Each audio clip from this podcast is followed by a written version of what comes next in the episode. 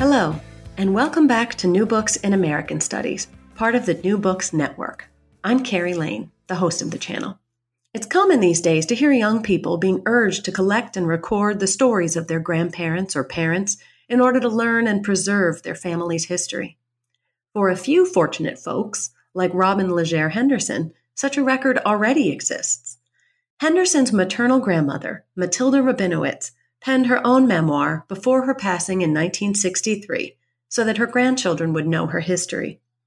With candor and wit, Rabinowitz, who was born in 1887 in Ukraine, describes her experiences as an immigrant, factory worker, single mother by choice, and union organizer. In Immigrant Girl, Radical Woman, a memoir from the early 20th century, published by ILR Press in 2017. Henderson has expanded her grandmother's memoir with her own commentary and original black and white scratchboard drawings that illustrate Rabinowitz's early life, her journey to America, political awakening, work as an IWW organizer, her turbulent romance to Henderson's grandfather, and Rabinowitz's struggle to support herself and her child. To hear more about this unique collaboration across generations, listen to my interview with artist, curator, and author Robbin Légère Henderson. Interested listeners can also learn more about Rabinowitz through an exhibit she'll be featured in at the Walter P. Reuther Library at Wayne State University in Detroit, where Rabinowitz once led a Studebaker strike. I'm thrilled to be talking today with Robbin Légère Henderson, who published her grandmother Matilda Rabinowitz's memoir, Immigrant Girl, Radical Woman, a memoir from the early 20th century with ILR Press, an imprint of Cornell University Press, in 2017. Robin, welcome to the show. Thank you so much, Carrie. I'm really happy to be here. Oh, and I'm happy to have you here. Um, could you begin by just telling us a little bit about yourself, where you were born, went to school, your life outside of this book? Sure. Um, I'm a California girl, born in Stockton, California, where my dad was a labor organizer, and um, but soon moved to Los Angeles as a little kid, and that's where I grew up. Uh, until I was 15, and I was wrenched out of my wonderful high school in Los Angeles, John Marshall High, and thrown into the wilds of upper middle class Fresno and I just languished there for a long time. And then, but I was lucky to uh, graduate from high school there after two miserable years and um, go to uh, Reed College in Portland, Oregon, where I spent two years um, deciding that I really wasn't an academic, and uh, transferred to Berkeley, which was just on the cusp of starting of the the beginnings of the free speech movement and all the wonderful, exciting times of the 1960s.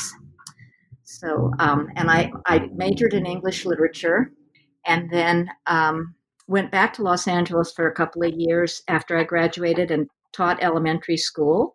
And then I decided I was going to be an artist um, because that was the only thing I could remember really. It was the only thing I did that would keep me up past bedtime, sometimes till two or three in the morning, drawing and painting. So I decided that that's what I should do. And so I went to art school at the San Francisco Art Institute for almost two years. And then um, kids, travels, kids, work. I worked for 20 years as a as a curator and the director of a couple of art of community art centers. Uh, the, the last one I worked for for 20 years was the Berkeley Art Center in Berkeley, California, which is where I live now. That's great. Um, well, eh, now this interview is a bit unorthodox. I usually interview authors about books they have written, um, and in this case, the book we're discussing was was initially written by your grandmother, Matilda Rabinowitz, and then it was expanded and illustrated and, and brought to publication by you. So, could you also tell me a little bit about Matilda and her life? Um, I knew my grandmother. Um, she was the only grandparent I really knew. Uh, my father's, both my father's parents were dead, and um, my grandfather was way, way in the background. And maybe we can talk a little bit about that later on because he was an interesting character. Um, but uh, but Matilda was was my grandmother, so that's that's essentially how I knew her. But she was a very unusual grandmother. She was extremely verbal and uh, intelligent, and really, really involved in current events, politics, and um, and just you know general world affairs. And I didn't realize anything about her her past except that I knew that she had been born in Russia, something that she would rarely discuss with us. I we always questioned her about growing up in Russia, and she had very little to say about it. But um, as I grew older, I, I came to know that she uh, was a labor organizer, a very during a very very um, important time in um, labor history in this country. She she was one of two female organizers for the IWW, the Industrial Workers of the World, and um, was uh, um, the only other woman that was active at that time in, in during the Wobblies' heyday.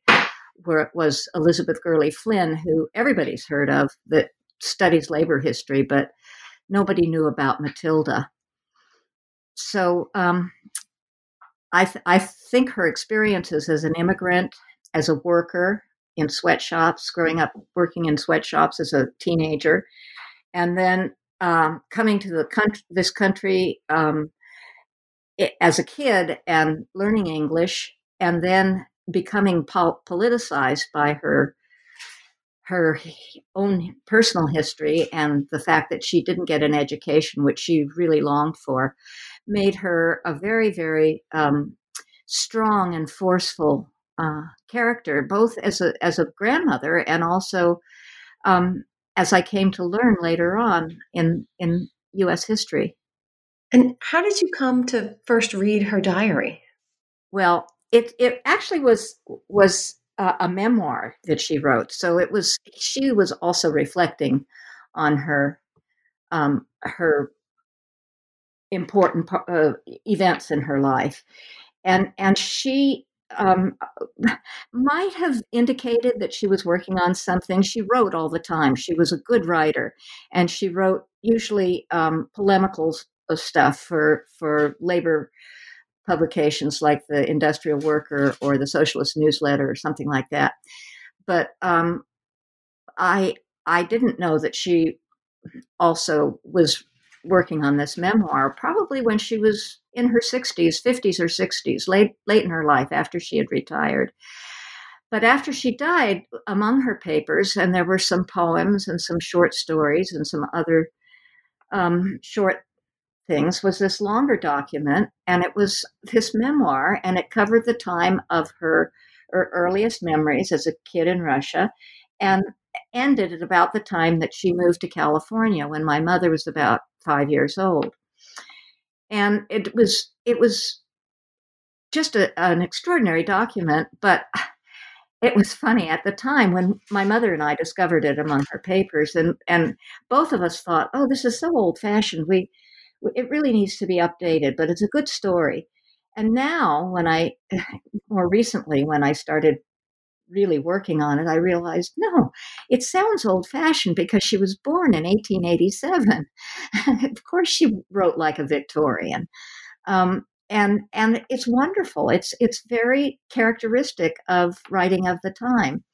So for years and she died in 1963 so for years and years and years i felt like this needs to this needs to be published but it was only 100 pages and i felt that um, it needed to be expanded but i'm not a historian i'm not um, an academic i i i write but i i wrote a lot of art art stuff art criticisms and catalog essays and that sort of thing but um, I'm not really equipped to write um, to make a commentary on a historical document. And I thought, but I could do it as a as a personal thing, but that's not really enough. And for some reason, it took me until I retired to realize, well, my goodness, I'm an artist. I could illustrate it, and that's one of the things that I'm kind of um, sorry that this is a radio interview because the audience can't see the illustrations, which I think um, really add to the texture of the work itself. Well, and uh, you know, my hope is actually that by listening to this interview, more people are going to find their way to the book itself, so they can see those incredible drawings. Because you're right, it, it certainly would be regretful if people heard Matilda's story without seeing the illustrations that I think you you really bring to life. Um, the the memoir that she left. And, and it's interesting that you say it felt old fashioned to you because I think what I was struck by, and, and we can talk about this in more detail later, what I was struck by again and again while reading this is how thoroughly modern Matilda is in so many ways that, I mean, you could bring her right down to this minute in American culture, and she would have a lot to say about the current political moment. And I think she would still be, you know, characterized as sort of a, a progressive, forward-thinking woman, even in the the 21st century. I, I agree, and in fact, it's funny. I used to argue with her about well, feminism was one thing that we would argue about, and I would say th- dismissive things to her, like oh, Nana, people, women got the vote in, in 1920. Come on. And then, you know, what do you know? 10 years later, I'm in a women's consciousness raising group. And she was so right. And I was so silly. but I agree with you. I think she, she is modern. Well, she's modern and she's also, you know, frankly, she's a real badass. I mean, I just, I, I had very formidable grandmothers as well, but they were more formidable um, sort of within a, a, sort of domestic sphere. Um, and, and they weren't necessarily as uh, politically engaged out, outside of um, their sort of family and close knit community. And, you know, she was just, well, well, well, we'll go on and we'll talk about all the things that she was doing. Um, but but before we dig sort of more into the story of Matilda's life and and the way um, the information she puts in her memoir, maybe you could tell me when you started putting together the the commentaries that you added to the memoir. How did you go about doing that? You've said you're not a historian, but but it seems to me you clearly did a lot of researching so that you could add the context that would help readers make sense of what Matilda discusses in her memoir. Yeah, I, I it, that was very important to me. So I did do a lot of research. I did a lot of different kinds of research. I first of all, I visited almost all the locations that she mentions in the memoir. And since I'm from the West Coast and have had very little time to explore um, the eastern part of the country, uh, going to places like Nantucket for the first time, where my mother was born, or seeing um, New York, the Lower East Side of New York, and trying to imagine what it was like in 1900 when she arrived. Going to Greenville, South Carolina, where she tried to organize cotton mill workers, and just be, just being able to see the kind of light that's there and, and the older buildings and go to some of the old mill villages gave me gave me a, a, and then I took the train from South Carolina to New York City. So I had the experience of actually traveling the way she might have traveled, although I did get a sleeper and I'm sure she sat in the coach car. Um, but she, I, that was part of it. The traveling was was really important. But I also did a lot of res- research. Um, I went to the archives. My, my grandmother, my mother placed Matilda's um, material, all of her archives at at the Walter Reuther Library in at Wayne State University in, in Detroit. And so I went there and I went through all the archives that were that they had all of her things there and my grandfather's papers were also there and so I looked at some of those. And then people that I knew, amateur historians and other people who were interested in this part of history this er, era um, got in touch with me because I put a few things out online about Matilda, trying to get more recognition for the accomplishments that she she did. Um, and people started sending me things, and then I started doing more online research, uh, especially for imagery and pictures and that sort of thing. But the commentary, the actual written commentary for me was was more difficult because it was hard for me to figure out who's what the voice should be and what what tone I should take. And then I realized, well, she was my grandmother, and I I did know her pretty well. She I was twenty when she died, so um, I could just tell the story in from a personal point of view or or you know and and just be very straightforward about the voice and it would work out fine well, and, and I think it did.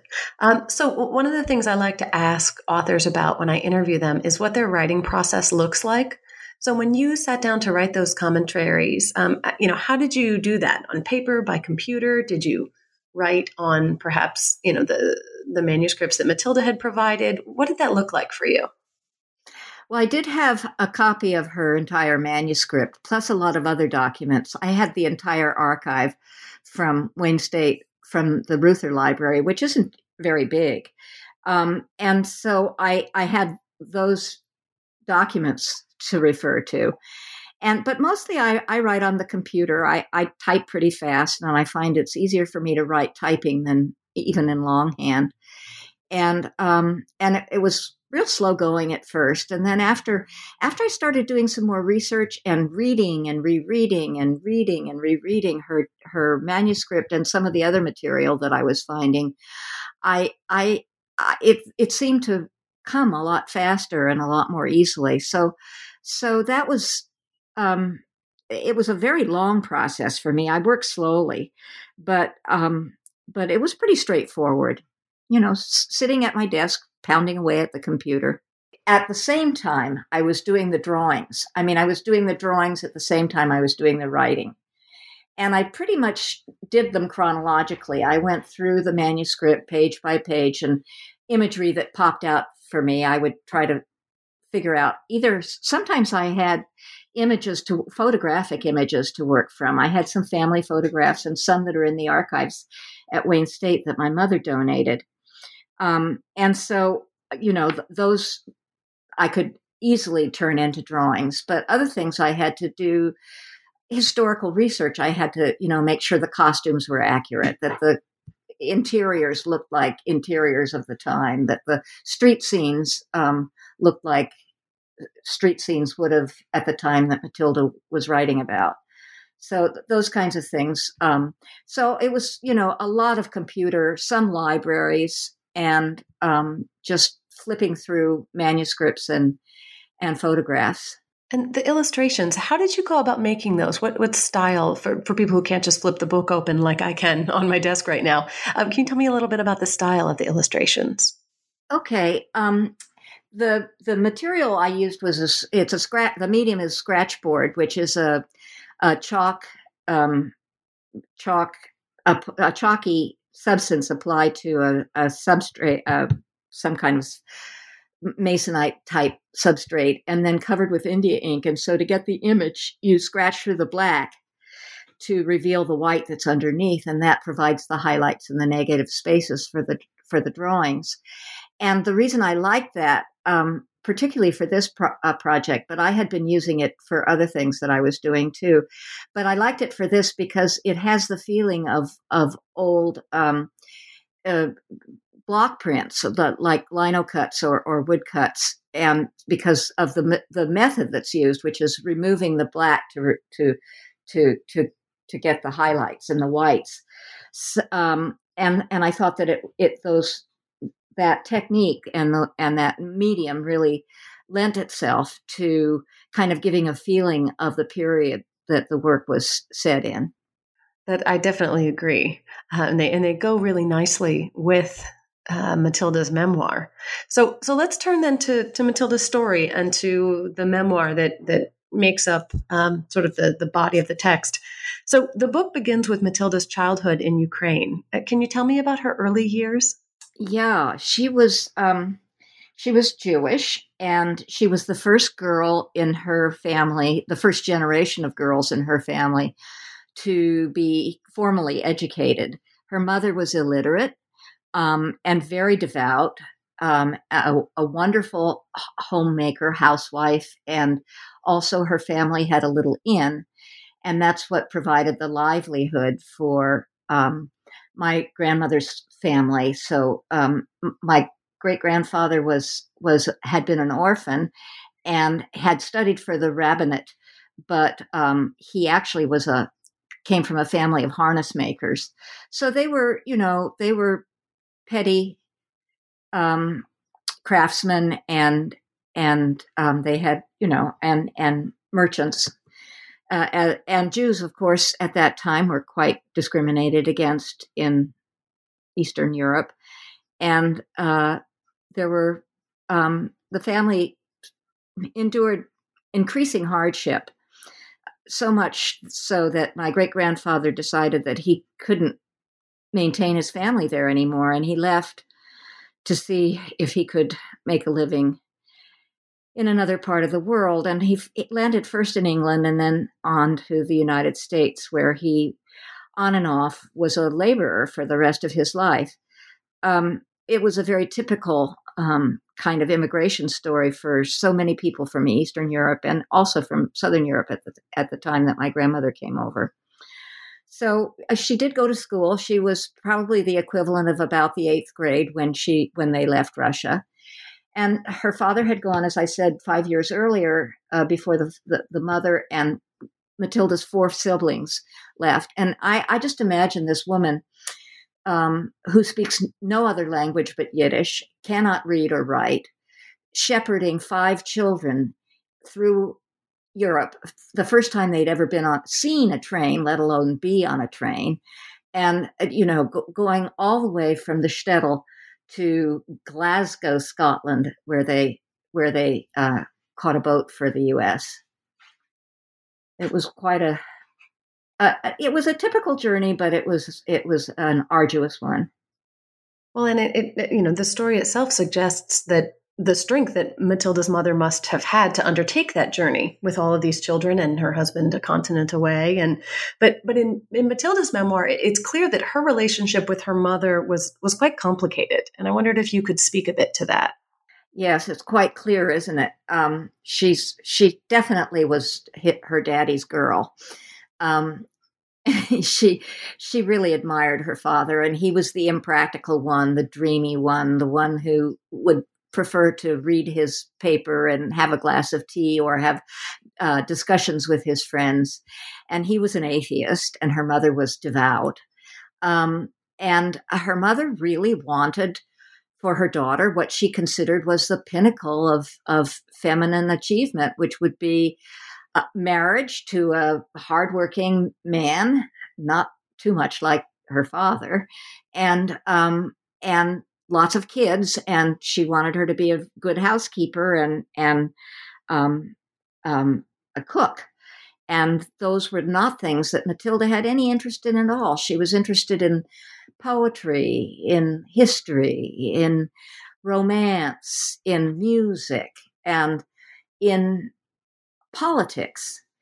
And she was, she was, you know, she she wanted a different kind of life. She could imagine a different kind of life for herself.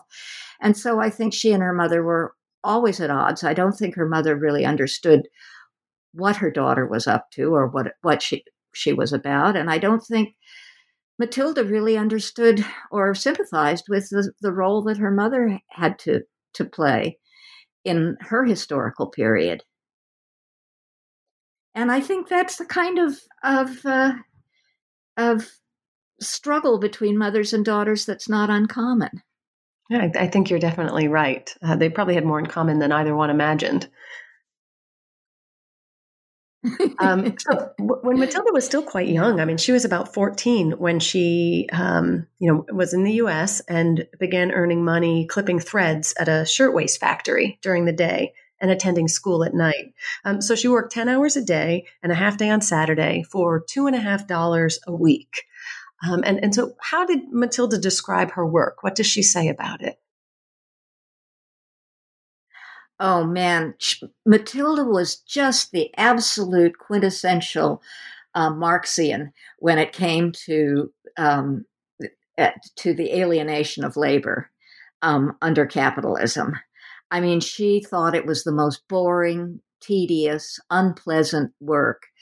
And I think the thing that was really upsetting to her was how really boring it was because you just did the same operation over and over and over again.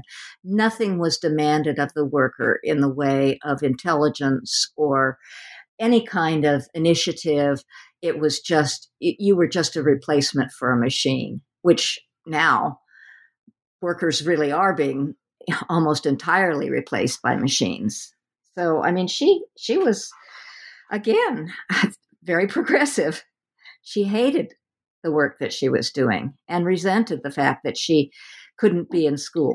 Well, and, and you know, she and, and you describe how she started to really grow more politically aware um, through her work and through um, other experiences. And and she writes that it was the trial of Charles Moyer and Bill Haywood, leaders of the Western Federation of Miners.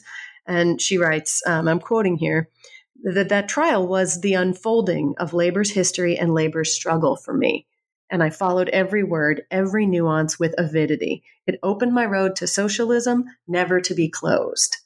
Um, end quote. So, what do you think it was that drew Matilda uh, to socialism, and, and what was it that kept her there? Well, I think I think really the principles of socialism were things that she just could not dispute. She really, really believed in social democracy. And I think that that he, you know socialism was in the air at that time, even even especially in Europe, for where she originated.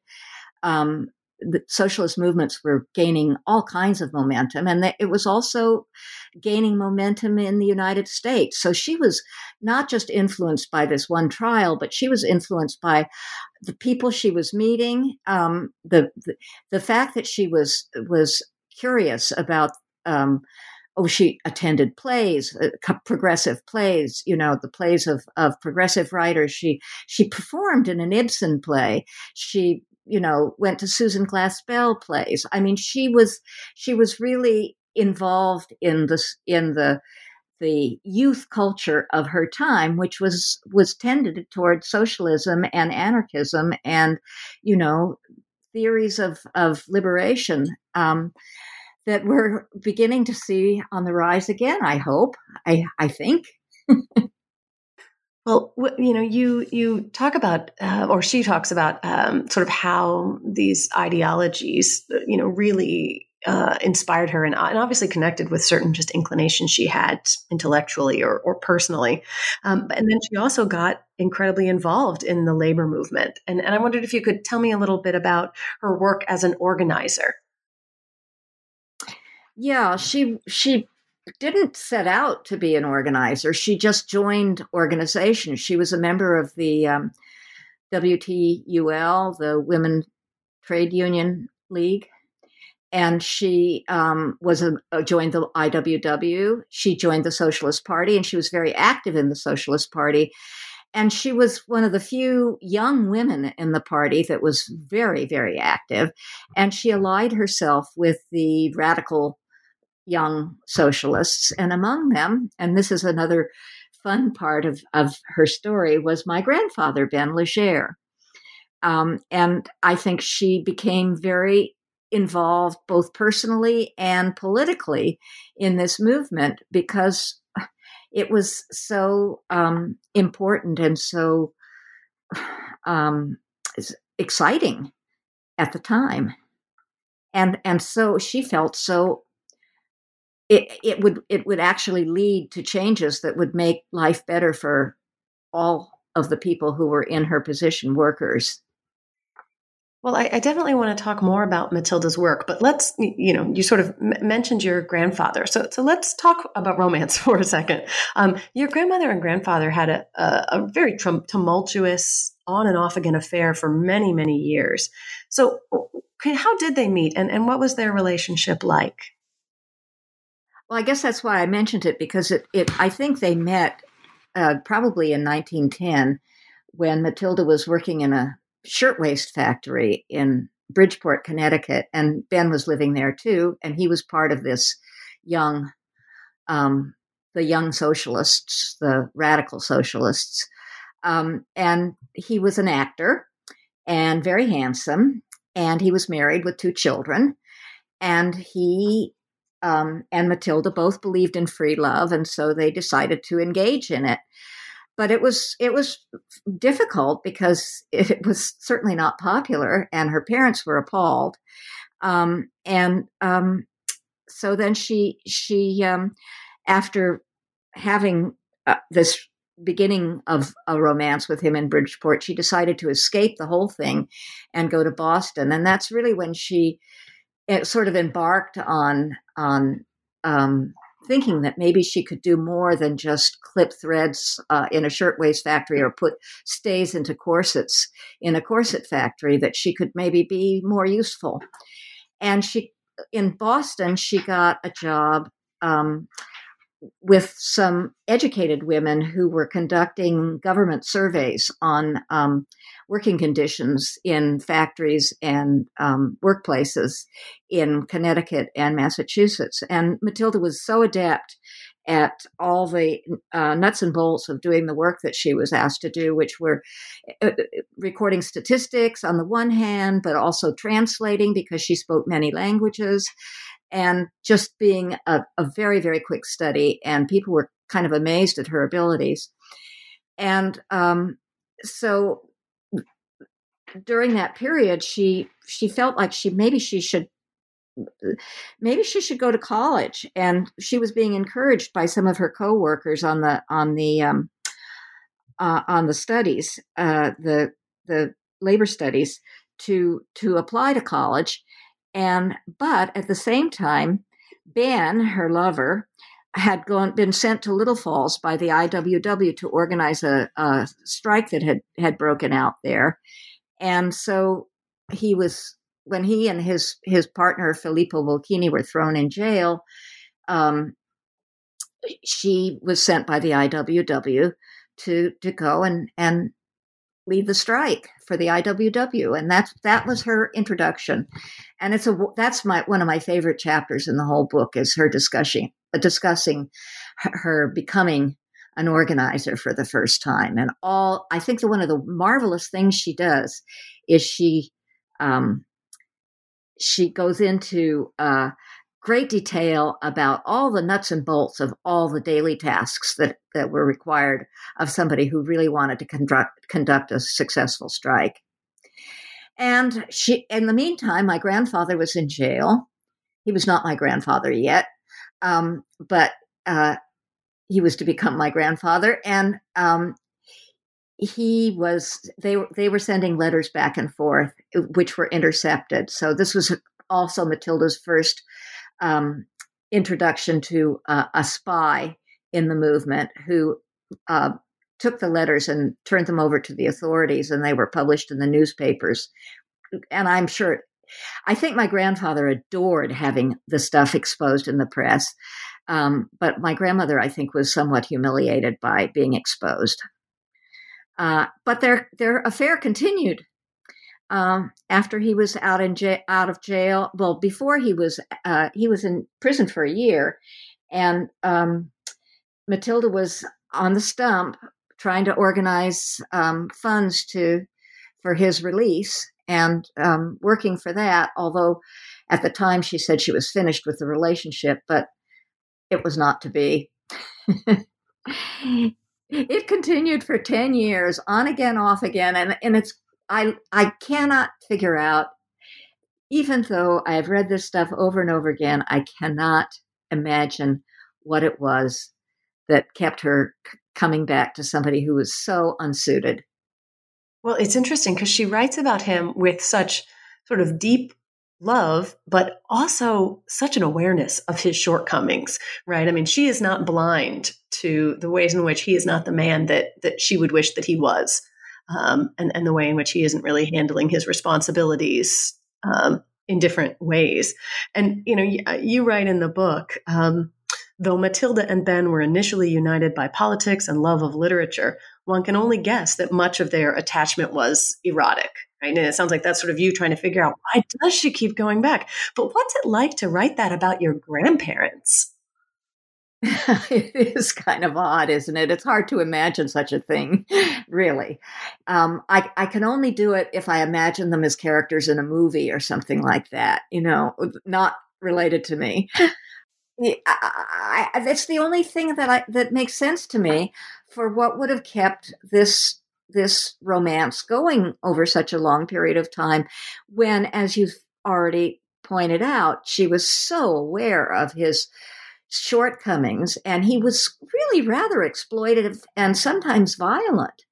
And and that really surprised me that she tolerated, you know, she kept welcoming him back after he would ex- he would act with some violence. Um, I it must have been quite a passionate affection. Well, and and you know of that affection, right, was born your mother, Vita, um, in 1918. And Matilda describes that time um, as one in which she was quote deliriously happy. Um, and but I just keep thinking about eh, certainly, of course, there have always been single mothers, but it's interesting to think about a woman in 1918 becoming a single mother by choice, right? She decided to have a child with Ben. And I wondered if you could tell me a bit what was it like for her to be a single mother at that time? You know, that's something that's been very interesting to me throughout my life. My mother always knew that she was, as she would sometimes say caustically, a bastard. Um, and and and then she would laugh. And if somebody my father would sometimes particularly when he was driving say something like oh you bastard get out of my way. And my mother would say i'm the only bastard around here. And so my mother was quite clear that you know her parents had not been married and but because of the milieu that Matilda traveled in, not her family, not her parents, not society in general, but the Socialist Party, the Bohemians that she knew, the the the the people on the left that were her friends and her colleagues and her coworkers, um, most of them were pretty much on the same page as she was about such things as the, I mean, she would say to, as she would say to me, marriage is a corrupt institution. Um, and just in that tone of voice, um, she, she, you know, weathered it pretty well, although she used the, the, um, the, she, she called herself Mrs. Robbins, not Miss um, and she allowed people to believe that she was either divorced or widowed, because otherwise it would have been more difficult for her to find work. And it was really, really necessary for her to find employment. And that was the most difficult thing about being a single mother is having to ca- take care of a child. And Matilda writes about it, and, and it's in the appendix of of the book. And I think it's a wonderful essay because it reminds me of my own experience at the same age. Well, and, and I think it's it's really interesting to read Matilda writing about the challenges and she writes in such sort of everyday detail about just trying to make the money stretch and figuring out how can she get childcare enough so that she can work here or work there where is she going to put Vita? and that tension she feels between wanting to work and also having to work to support herself and her child and yet not wanting to be away from her daughter, but wanting her daughter to have these wonderful experiences outside of the city that she can't be there for. I mean, it, just spoke so clearly to a contemporary moment as well. I think any parent who's working for pay while also being a primary caregiver reads that with, you know, sort of a lump in their throat. Just she's just trying to figure this all out.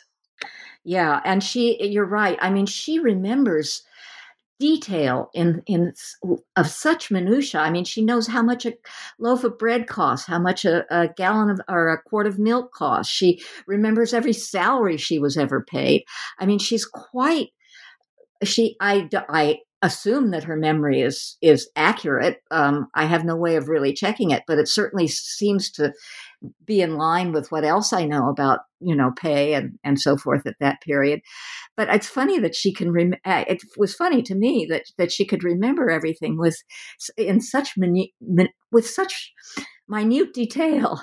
I agree with you that I think the the the the strain and the stress of having to, especially for example, if the when she would talk about the the a daycare worker wouldn't show up. The, the girl that was supposed to take care of Vita during the day wouldn't show up, and she had to be to work.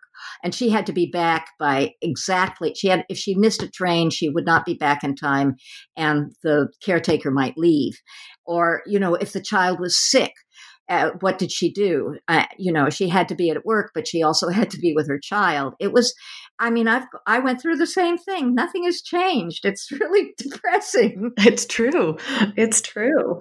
And, and we don't get this in the memoir, but what was it? What was your mother's experience of that like? How does she describe her childhood? I think she was. I think she had a good childhood. She she felt that her mother spent too much time in the evenings at meetings. She really did not like her mom being away and leaving her alone in the house. She wished, she always wished she had siblings. And I think that's why she had four children herself. Um, and, eh, but she and Matilda were very, very close when Matilda was growing up. And sometimes when I read the letters that, that pass between them, where she's calling her mother's uh, Madonna Mia, and and you know, and Matilda also addressing Vita very tenderly, and they were they were extremely close, as you might imagine, being just a family of two people, um, and also you know Matilda being so um, involved in her political work and her jobs. Um, but I think I think my mother certainly didn't feel any any embarrassment about her own situation, being an only child of a single mother. I think she, my mother was somewhat of a rebel herself it would be hard to be Matilda Rabinowitz's daughter and not be a little bit of a rebel, I think.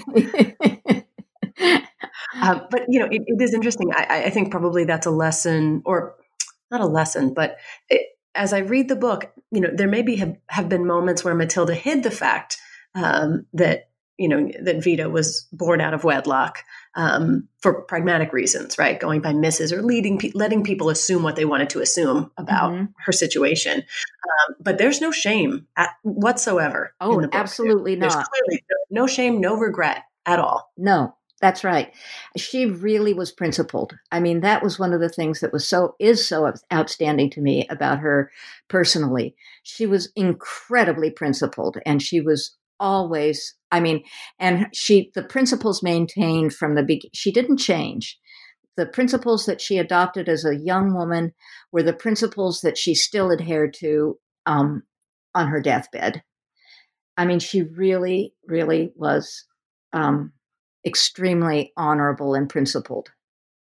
And she you know if she believed something she acted upon it and she had no regrets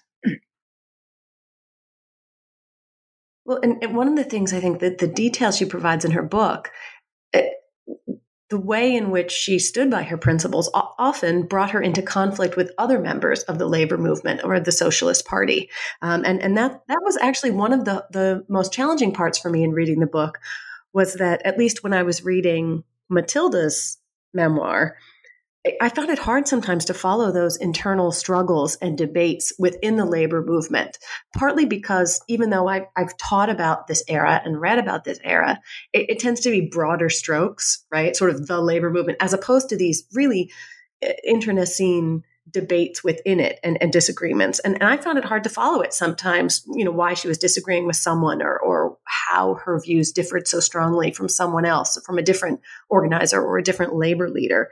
And I wondered, how did you go about making sense of those? Because your commentaries really helped me to understand the things she had written. So how did you go about making sense of that as you were as you were reading her memoir? Well, I think I really did. I mean, we Matilda and I had many, many discussions um, throughout eh, from the time I was a little girl because I was interested in in history and I was interested in the labor movement and I and and I followed politics of of my time. And so we would have lots and lots of discussions. So I knew what her point of view was. I mean I knew why she didn't like you know the the craft unions. I knew why she was, you know, sort of opposed to the AFL CIO because she would come complain about them all the time. She despised the politics of the Kennedy administration. Um, she because she believed, as a as a wobbly would, in industrial labor. She thought all politics should start in the workplace. I mean, I just understood these things um, because of because I knew her and because we talked about them. And then, of course, as I as I read, I began to see some of the more nuanced things.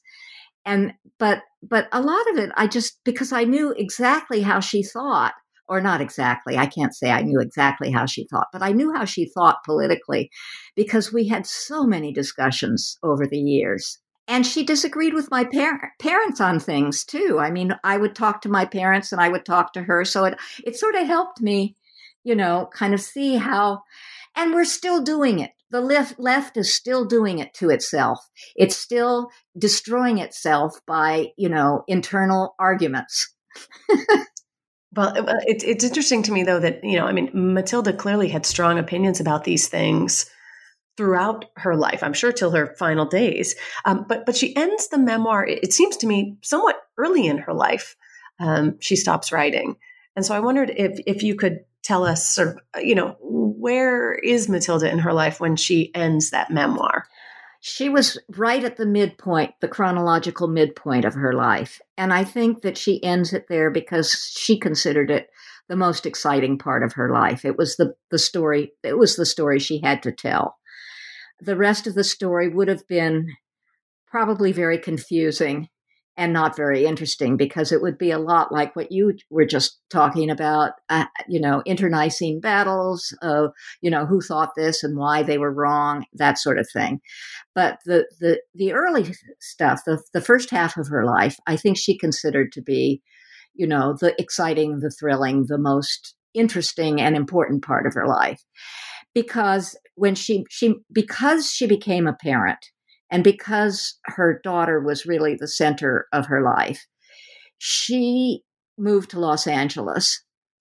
She was probably 36 i think 36 or 37 years old. Um, she um, put Vita in progressive schools the U- ucla training school my mother went to. And then she went to a private school in san diego run by a communist. Um, and but she she only she had to work, and she her her politics were very much you know evening meetings and Saturday afternoon gatherings and that sort of thing. Um, she worked uh, first when she came to California, she worked as she taught herself sh- shorthand and typing. So she became a secretary and she could do uh, um, uh, take dictation for, for, for people. So she worked for for business people and and but then she got a lucky break and she got a job as a social worker at a Jewish welfare agency in Southern California. And she was there for many years. Um, and almost as soon as she arrived on the scene, she decided that she would organize her fellow workers, her fellow social workers at this agency. So she was still active. And she was a member of the Socialist Party in Los Angeles. Sometimes she would leave because she would disagree with the direction that the party was going in and then she would come back but she was she organized the debs centennial in los angeles uh, in the 50s, and uh, she was a secretary of the of the Socialist Party in uh, that of that um, in Los Angeles uh, for several years. So she was, you know, she was still very active um, and wrote. She continued to write um, articles, uh, polemics. So that's how she, and she in her, late in her life. Um, my parents moved to Fresno. I think I mentioned that early on, and Matilda was very lonely without her family. She was attached to all of us. And so she moved to Fresno, and that did not work out well. Um, she didn't have that many friends in Fresno. It was hard to make new friends at her age. And so when I came to Berkeley to go to school at Cal, she decided that she would move to Berkeley. So the last two years of her life, she um, she lived in Berkeley while I was in school here, and I saw her a couple of times a week, and she was really included in my life. Our friends loved her. My roommates thought she was amazing. And so sometimes I would drop by and see her on the in the afternoon on my way home from school, and sometimes I would bring friends with me, and she would always engage them in discussions. And I remember them talking about C. Wright Mills, and I mean, they were. She, my grandmother just kept a au courant of what was going on in the news, in politics all the time. And old socialists and old wobblies found out that she was in Berkeley and they would seek her out and come to visit her. So she acquired quite a circle of, of people who, who, you know, were friends of hers. And I think um, I was very, I'm so happy that I was able to share those last couple of years with her, even though I was, you know, pretty absorbed in my own issues of, of being a, a student and and young and trying to sow a few wild oats of my own. Well, yeah, I mean, you've given our listeners a, a, great sense of Matilda's story, uh, which is just an incredible one. And, uh, you know, I really hope that people go and, and read the book because you really have to read her words and, and see the, the drawings that you've created to go along with them to, to get the full impact of her personality. You do, you really do feel like you, you know her somewhat by the time you finish this book. Um, and, and I wondered when you were putting the book together, what was, what was the hardest part for you? You know, I think the really the hardest part for me was actually getting somebody to take a look at it and consider it for publication. I I felt I felt I had a a good story. I felt I had some decent drawings. I I felt I could you know that that it was a a worthy work, and I thought that it was a story that people would want to read and would be interested in, and that it would add to the to the to the history of our you know. I mean, we didn't talk very much about this, but uh, she's been, been really embraced by the Jewish community because she's kind of an icon of sort of Jewish women, progressive Jewish women. And she's she's also a, a really such a strong feminist. And then, you know, she organized strikes in Detroit, in Ohio, in Pennsylvania. She went to jail several times. I mean, she, it's a, it's a really a quite a, a, a full story. But getting somebody to actually look at it and consider it for publication was really.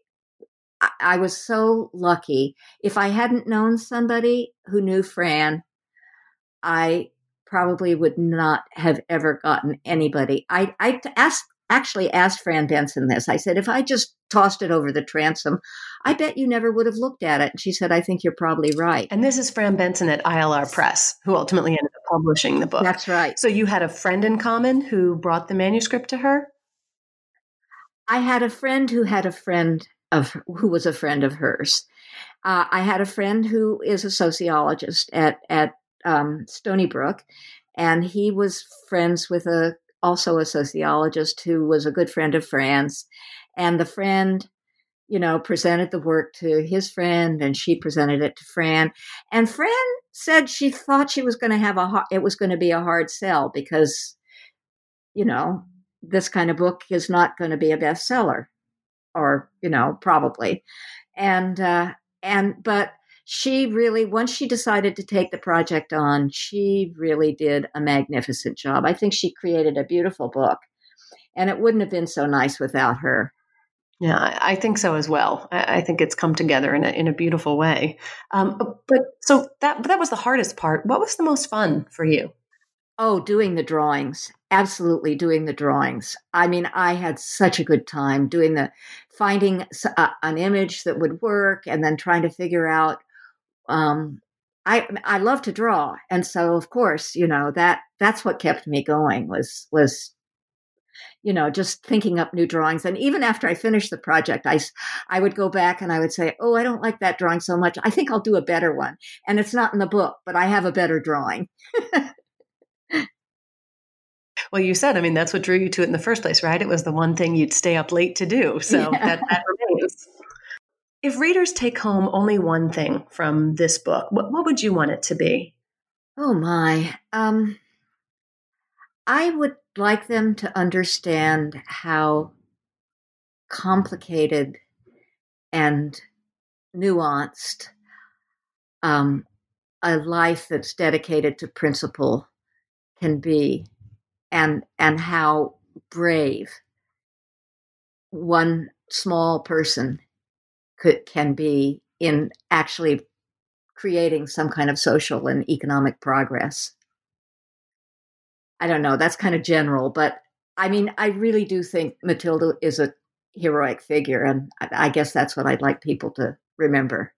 Yeah, I, I, don't think that's general at all. I think that's uh, you know right at the at the heart of it, and and also right at the heart of why this book, even for someone who's not necessarily interested in the history of the early 20th century, the book speaks to more than that, right? In in terms of how one makes social change, like you said, what does it mean to live a, a principled life, right? And and also just as a as a biography of a, of a really fascinating person um, who lived a complicated life, as you said.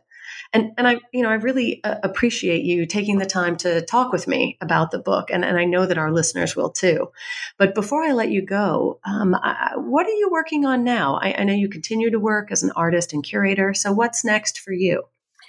Well, I'm probably going to try something a little bit more contemporary. I'm working on something that's more like um well the French call it bande dessinée, the um uh, more like a, a, graphic novel or a comic book even, and it's I got my father's FBI file recently, and so it, that's going to figure prominently in in the story, and it's going to be more drawings uh, than than immigrant girl, radical woman, and more like it'll be more like a graphic novel or a comic book. Oh, I will read that book. I'm also impressed that your dad has an FBI file. Uh, I don't. I don't think mine does. well, well, uh, it's well, it's not very exciting. I mean, they didn't find out much, but it sure goes on for a long time. Well, I will look forward to that one when it comes out as well. So, thank you again, Robbin. I really appreciate your talking with me. Oh, I really enjoyed our discussion too. Thank you for inviting me.